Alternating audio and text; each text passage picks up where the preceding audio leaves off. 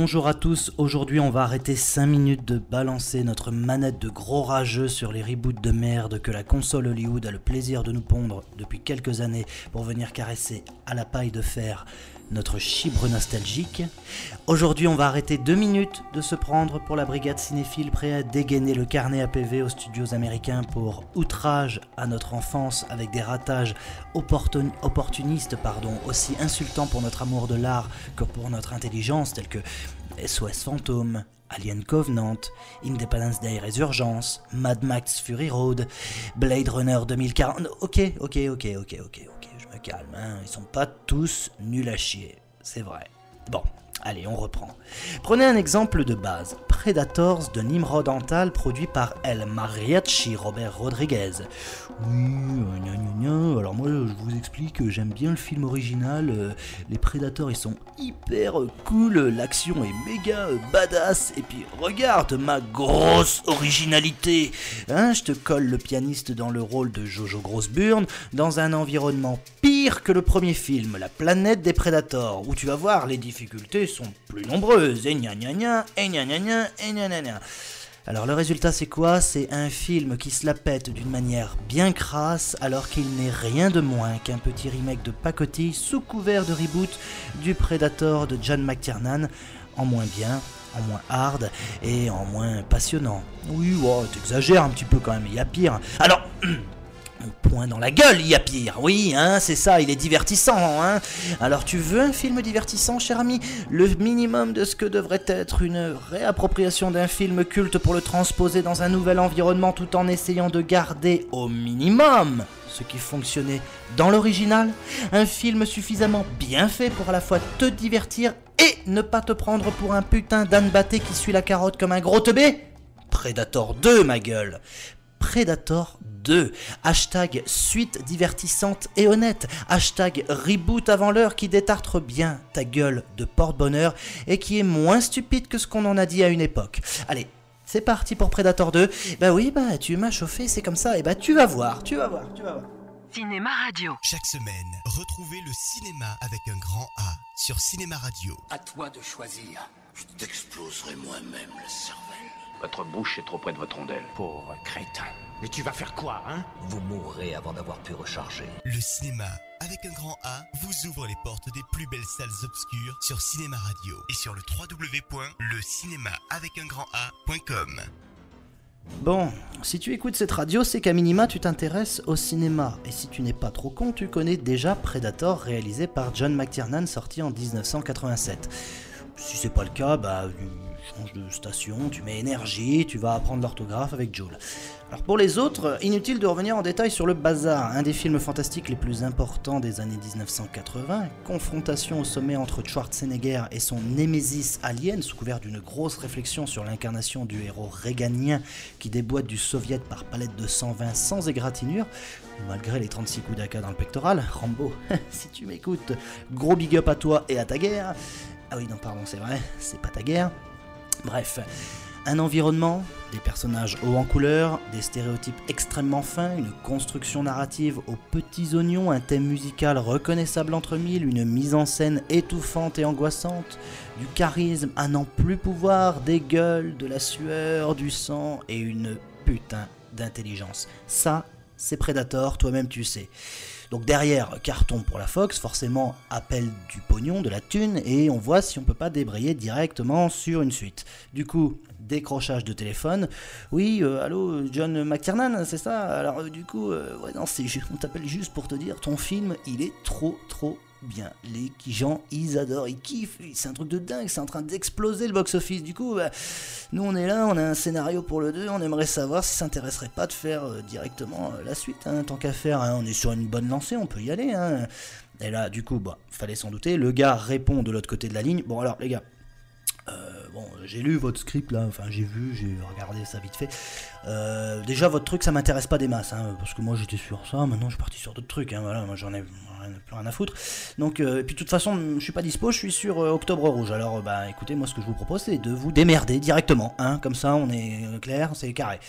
Alors la Fox se dit sur le moment, ah, merde, fait chier, bah, mais bon, c'est pas grave, c'est un réalisateur, on va trouver une solution, on en a d'autres sous le coude.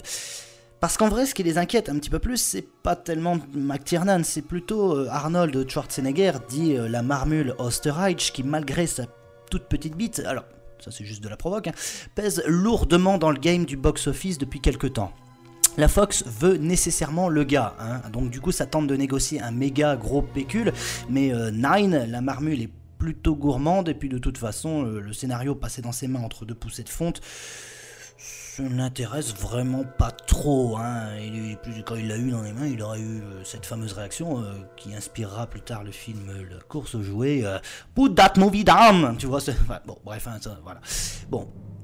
Du coup, sans Schwarzenegger, voilà, on en est là, et du coup, ben, Predator 2 se lance sans lui, avec le risque forcément que bah, ça touche moins de spectateurs. Mais bon, la Fox garde la motivation et attaque directement le tournage. Le film se déroule dix ans après le premier volet. On est en 1997, mais le film, lui, il est sorti en 1990. Alors, euh, on cherche pas, euh, oui, hein, 97, 87, il est dans l'état, bon bref. hein. On est à Los Angeles et on suit un flic joué par Danny Glover qui a qui, qui est pris au cœur d'une espèce de grosse guerre de gang qui est pas loin de virer en une putain de guerre civile, tu vois. Là-dessus, tu as un Predator qui débarque, sauf que lui, il est pas là pour signer des accords de paix. Lui, il est plutôt branché ravalement de façade avec extirpage de colonne vertébrale, avec l'idée derrière d'arranger un petit peu la déco intérieure de son vaisseau. Du coup, il défonce du colombien, il déboîte du jamaïcain, et là, t'as le flic qui se dit Mais attends, hé, oh, hé, oh, tout le monde s'arrête, putain, là, oh les gars, hein, c'est pas un type de chez nous là qui fait ça. hein, c'est... Alors, tout ce qui est matraque dans le cul, tout ça, machin, hein, l'affaire Théo, tu connais, ça, ok, y a pas de souci, on... ça va, ça passe, ça passe, ça, ça passe, moralement, ça passe. Mais par contre, bon, euh, là, on est peut-être un petit peu allé trop loin, enfin, les gars, euh, ça veut dire quoi ça Décapitation, arrachage de la colonne, les mecs pendus au plafond, complètement scarifiés, complètement éventrés. Eh, c'est l'Amérique ici quand même les mecs, on, on se respecte quand même, hein Du coup, bah t'as Danny Glover qui est en quête avec son équipe, sauf qu'il est, bah, il est emmerdé par d'autres gars qui viennent des services secrets et qui, eux, ils savent qui est à l'origine de tous ces horribles assassinats. Du coup, à un moment donné, les chemins finissent par se croiser, non sans avoir laissé quelques cadavres derrière, puis arrive l'instant où Danny Glover reste le seul à devoir gérer cette créature extraterrestre qui défonce tout le monde. Et le film se termine gentiment ainsi, en une espèce d'affrontement final plus ou moins dantesque. Alors, je dis plus ou moins parce que clairement, à aucun moment on atteint le niveau de paroxysme du premier volet. Et pourtant, malgré ça, le film lui-même, il est quand même putain d'honnête. Hein Et ne pas le voir, bah, ce serait quand même une erreur.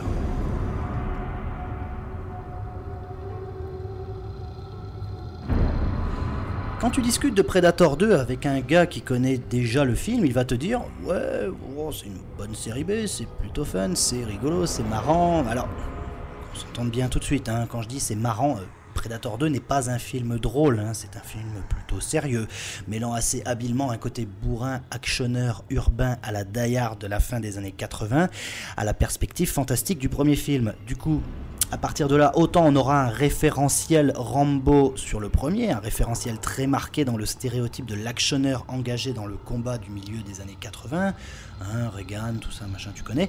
Autant ici, on va plutôt se diriger vers l'actionneur de la fin de la décennie qui, malgré ses bonnes grosses burnes, hein, subit un peu plus les problématiques qu'il ne les provoque, apparaissant ainsi comme une figure anti héroïque.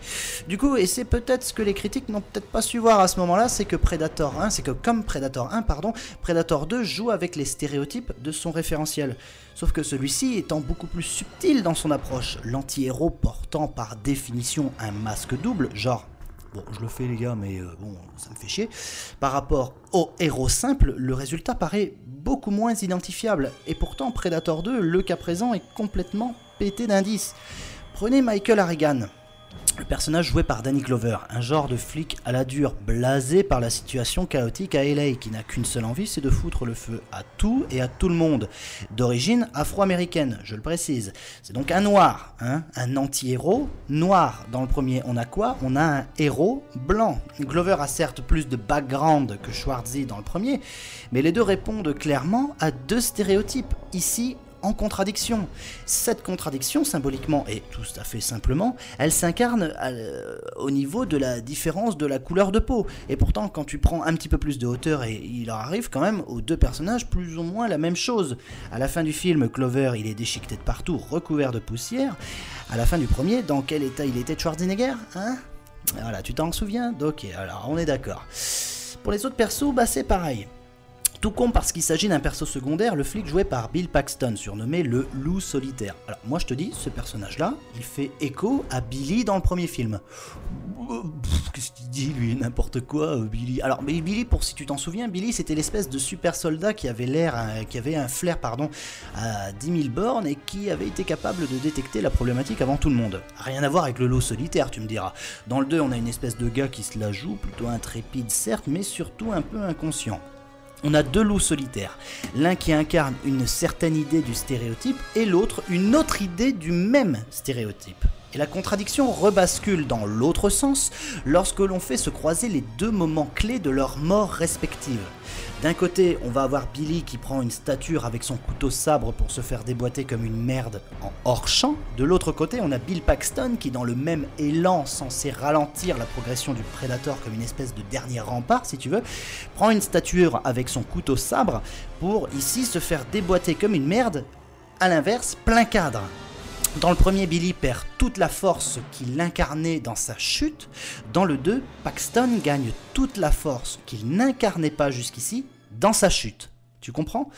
Cette somme de petits éléments narratifs comme celui-là, mais il y en a plein d'autres, hein, s'incarne à travers l'idée de ville comme le paradoxe de la forêt tropicale. Seulement la logique ici se rejoint dans la métaphore de la jungle, avec tout ce que cela comporte d'étouffant, de dense, de chaud, de violent, etc. Donc si t'es comme Arnold Schwarzenegger à ne pas comprendre le sens profond de la direction prise par cette suite sans creuser dans le contexte de son genre affilié à l'époque, à ne pas comprendre pourquoi on n'est pas resté dans la jungle tropicale, puisque ça marchait si bien dans l'original, eh bien excuse-moi de te le dire, mais tu es con comme euh, Robert Rodriguez, hein. Predator 2 c'est une suite honnête qui, qui est à la fois honnête et qui est à la fois réussie, puisqu'elle assume entièrement son droit de réponse de suite, qui la rend à la fois fraîche et originale vis-à-vis du film de McTiernan, par le changement de perso et d'environnement par exemple, et en même temps complètement respectueuse de la seconde lecture établie par celui-ci, en donnant un nouveau sens à celle-ci, sans se risquer à la moindre dénaturation. Predator 2 est une suite réussie parce qu'elle ajoute un nouvel aspect au message de base. Elle ne le répète pas, Contrairement à Predators, qui, a trop vouloir reprendre la trame du premier en la vidant de sa substance, nous a resservi un plat décongelé, précuit, recongelé et réchauffé de nouveau. Oui, oh, ça va, hein, voilà comme un hommage, il n'y a peut-être pas lieu de s'énerver, il y a pire dans la vie. Mais non, mais je m'énerve pas, putain, je m'énerve pas, pas encore en tout cas. Mais bon sang, un hommage honnête en cinéma, c'est un produit qui apporte de la plus-value au truc de base. On est d'accord, c'est pas un bête rebâchage d'une histoire qu'on a déjà vue en mieux, hein. Si je veux rendre hommage à Johnny Hallyday, je vais pas sortir un album alors que je ne sais pas chanter. On est d'accord, tu vois, je vais peut-être faire un mot, une connerie comme ça, mais je vais pas chanter, je vais pas me mettre à chanter, hein Tu comprends ce que je veux dire? Non, c'est pas assez clair. Oui, mais alors, euh, dans ce cas-là, comment t'expliques que Predator 2 ne soit pas aussi culte que le premier? Je te rappelle qu'il n'a que 28% d'avis favorables sur Rotten Tomatoes. Alors, je vais te répondre, mais putain, ne me parle plus jamais de Rotten Tomatoes. Oh, aimer le cinéma et être en accord avec Rotten Tomatoes, c'est une division par zéro. Soit l'un ou l'autre, mais pas les deux, hein, d'accord?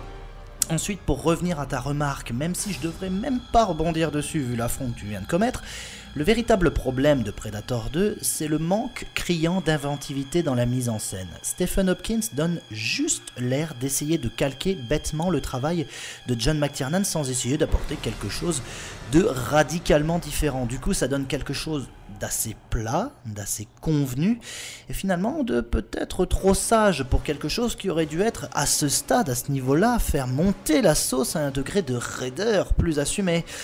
Alors bon, des nichons, on voit des têtes coupées, hein, c'est très bien, on voit des spies qui aspirent des cervelles, il y a une scène de massacre dans une rame de métro à la bien cousin, mais tout ça, ça manque un petit peu de panache, ça manque de personnalité, ça manque d'idées un petit peu inattendues du style qui te font avoir une réaction. Waouh putain, ça c'est raide, hein, j'aurais pas osé. Alors Predator 2 ne déchire la rétine. hein. C'est un film de commande. C'est une production lancée par un studio voulant surfer sur le succès d'un film favorablement accueilli quelques années plus tôt. hein. Le truc, c'est que c'est plutôt pas mal fait au regard de ce qui est plus ou moins devenu la- le, standard des suites, des reboots et des autres films de commande actuels. Pourquoi Predator 2 est devenu un film culte aujourd'hui? Bah, je vais te dire pourquoi, simplement, peut-être parce qu'il incarne euh, dans sa franchise, donc dans la saga Predator, une époque où on pouvait faire des films de commande, des suites et les faire au minimum, au minimum à peu près regardables pour quiconque cherche à faire travailler son intelligence. C'est pas ouf, attention, hein, on parle pas d'un classique de cinéma hein, on parle d'une série B fantastique un petit peu couillonne, mais c'est bien fait, c'est consciencieux et ouais, alors ouais, ça manque de panache peut-être, mais c'est divertissant, et ça va beaucoup plus loin. Crois-moi que cet easter egg à la con du crâne d'Alien qu'on voit à la fin du film. Bah ouais, alors j'ai spoilé, mais alors là je m'en fous parce que là on va parler d'un truc qui me gonfle. Non, non, parce que les gens ils ont retenu ce truc là en se disant mais putain, mais mais ouais, mais grave, mais c'est une trop bonne idée de croiser les univers, c'est la meilleure idée de système solaire. Eh ben oui, mais alors bon sang, mais putain, c'est pas parce que tu vas coller à la glu une paire de couilles à un eunuque que ça va forcément le faire chanter avec une voix grave. Pourquoi Predator 2 est un film culte Bah peut-être parce que derrière, on a eu ces merdes que sont Alien vs Predator et Alien vs Predator Requiem, excuse-moi, qui ne sont rien de moins que des fan-films réalisés par des mecs qui n'ont même pas cherché à étudier la subtilité de leurs deux sujets et qui n'ont gardé que le côté une grosse bébête qui bave et qui tue des gens. Alors bon, et puis c'est pareil pour l'autre tâche de Rodriguez, mais je vais même pas revenir sur lui parce que je vais commencer à gueuler et je vais choper un cancer gueuler comme ça. Vous savez qu'en septembre, Shane Black nous pond un quatrième Predator, hein, vous savez ça. Et ben on va croiser tous ensemble nos burnes pour qu'ils permettent à cette franchise de revenir à quelque chose de plus instructif. Le gars a décidé de placer son action au cul de Predator 2, ce qui, ce qui peut peut-être vouloir dire qu'il a un minimum compris comment le film était construit au départ. Et comme on n'a pas affaire à un énorme connard de la mise en scène, on peut peut-être espérer quelque chose d'un minimum intéressant à observer et à analyser. Est-ce que tu comprends mieux ma logique maintenant hein? Eh bien, explique-moi ce que tu fous encore ici à m'écouter comme un teubé. Pourquoi tu ne lancerais pas une pétition pour arrêter les, pour arrêter les reboots de merde? Défends l'excellence, défends ton intelligence, sois exigeant, bordel de merde, et arrête de nous emmerder avec tes plaisirs coupables. Ça n'existe pas les plaisirs coupables. Assume, assume pardon, d'aimer de la merde ou tu la regardes pas ou ne la regardes pas. En attendant, moi ce que je te dis c'est gâteau de Chopa et va revoir Predator 2 et on se retrouve une prochaine fois pour une nouvelle analyse. Et je te jure, par contre, si tu commences à m'emmerder comme tu l'as fait là, tu sais, avec Rotten Tomatoes, machin, hein, ouais, mais je vais te refaire ta gueule de porte. Non, bah, bah non, du coup. Bah il faut que je fasse des références, mais là, si je la refais, euh, je, vais, faire de la répétition. Donc, bah, comme je l'ai déjà placé, voilà. Donc, euh, bah, on va conclure en disant euh, au revoir et doigt dans le cul. Voilà.